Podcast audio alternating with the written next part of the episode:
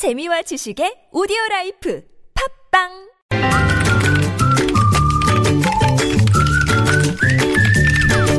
네, 뉴스보다 재밌고 뉴스보다 뜨거운 무적의 댓글을 전해주시는 분입니다. 시사 칼럼니스트 이숙현 씨 모셨어요. 어서 오세요. 네, 안녕하세요. 자, 오늘 첫 소식 가보죠. 네, 조류 인플루엔자 여파 때문에 계란 대란이 계속 심화되고 있습니다. 8천 원 돌파했다 뭐 이런 얘기도 그러니까요. 예. 네, 농림축산식품부가 항공편으로 계란을 수입하는 방안을 내놨지만 실효성이 없다라는 지적이 잇따르고 있는데요. 아, 뭐 이런 겁니다. 관세를 면제해주겠다. 그리고 항공료를 보조해주겠다. 여러 가지 정책이 나오고 있는데 네. 어쨌든 그 럼에도 불구하고 가격 경쟁력이 떨어져서 이 계란 수입에 나설 이 민간 기업이나 사업자가 많지 않다는 게 문제입니다. 네네.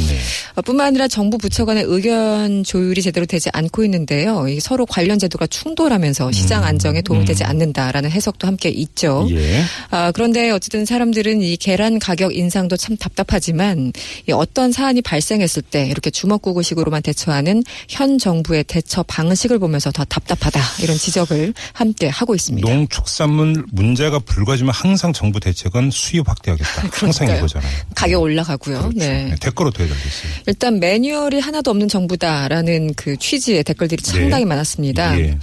어떤 분은 계란 안 먹는다고 죽는 건 아닙니다. 그럼에도 불구하고 대책은커녕 강 건너 불구경한 듯한 정부의 태도에 정말 화가 납니다. 음, 또 어떤 분은 정부에서 일하는 사람들은 지금 상황을 모르고 있는 게 아닙니다. 그저 관심이 없을 뿐입니다. 이게 더 무서운 얘기 예, 아닐까요? 예, 네. 예. 그리고 고은 시인의 말씀처럼 단 한 번도 국민이었던 적이 없는 정치인들이 정치를 하니 서민 생활을 뭘 알겠습니까? 이렇게 음. 한탄해 주셨고요. 예. 한편으로는 어차피 장관들은 사태가 얼마나 커 지던 간에 상관이 없었을 겁니다.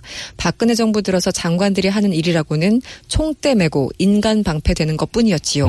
그들이 도대체 무슨 힘이 있었겠습니까? 예. 그걸 동정이라고 해야 됩니까? 아무튼 이 박근혜 정권에서 나타나는 특징이 하나가 초동대가 대응이 전혀 안 된다. 전혀 안 된다. 이번 AI도 사실은 마찬가지죠. 그렇죠. 나중에 모른다. 뭐 이렇게 음, 딱 하고 음, 있죠. 음. 아, 어떤 분은 또 유통 구조가 강아지판이니 제가 이거 많이 순화했습니다. 네. 강아지판이니 이러나 저러나 네. 실제로 납품하는 농민들은 제대로 보상받은 적이 없습니다. 네네. 이 마지막으로 제안 그 대안을 제안해 주신 분이 계셨는데요. 예. 집집마다 닭 몇 마리씩 사서 삼시세끼처럼 아침마다 달걀 받아서 자급자족 합시다. 이거 가능한 일일까 모르겠습니다. 약간 네. 비현실적이고요. 네. 자, 다음 소식으로 넘어가죠. 네, 오랜만에 국제 뉴스를 가져와 음, 봤는데요. 네네. 뭐 좋은 소식은 아닙니다만 네. 어쨌든 아, 일본의 최대 광고 회사가 있습니다. 덴츠라는 회사인데요. 예, 예. 여기 다다시 이시라는 회장이 음. 지난해 발생한 신입사원 자살 사건에 대해서 책임을 지고 오. 아, 다음 달 사임할 것이라고 오늘 밝혔습니다. 어, 자살 사건이 있었어요? 음, 그랬나 봐요. 네네.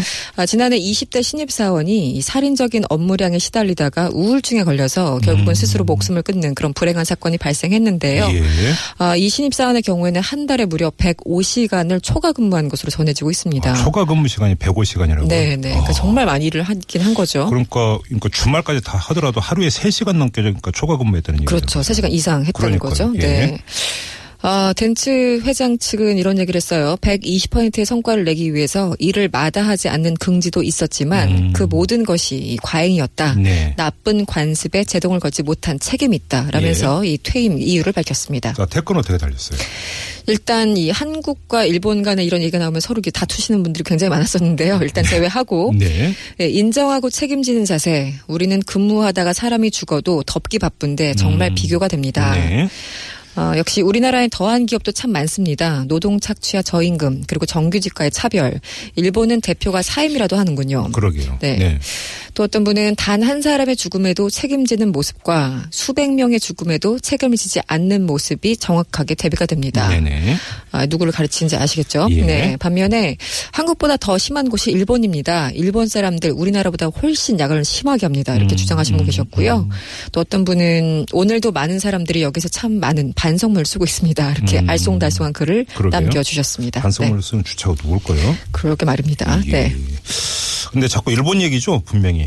예, 일본 얘기입니다. 사실은 그 일본에서는 우리가 좀 부러워하는 정책들이나 어떤 문화들이 분명히 있는 건 사실인데요. 이게 음. 네. 또 약간 그 서로 감정이 쌓여가지고. 뭐 네. 이 회장이 사임한다는 소식만 빼고 놓으면 왜 자꾸 우리나라 상황이 오버랩되는 걸까요? 음, 그렇죠. 네. 아마 이 댓글도 그런 댓글이 상당히 많았을 것 그렇습니다. 같아요. 네. 자, 이숙현 시사 칼럼니스트와 함께했습니다. 고맙습니다. 고맙습니다.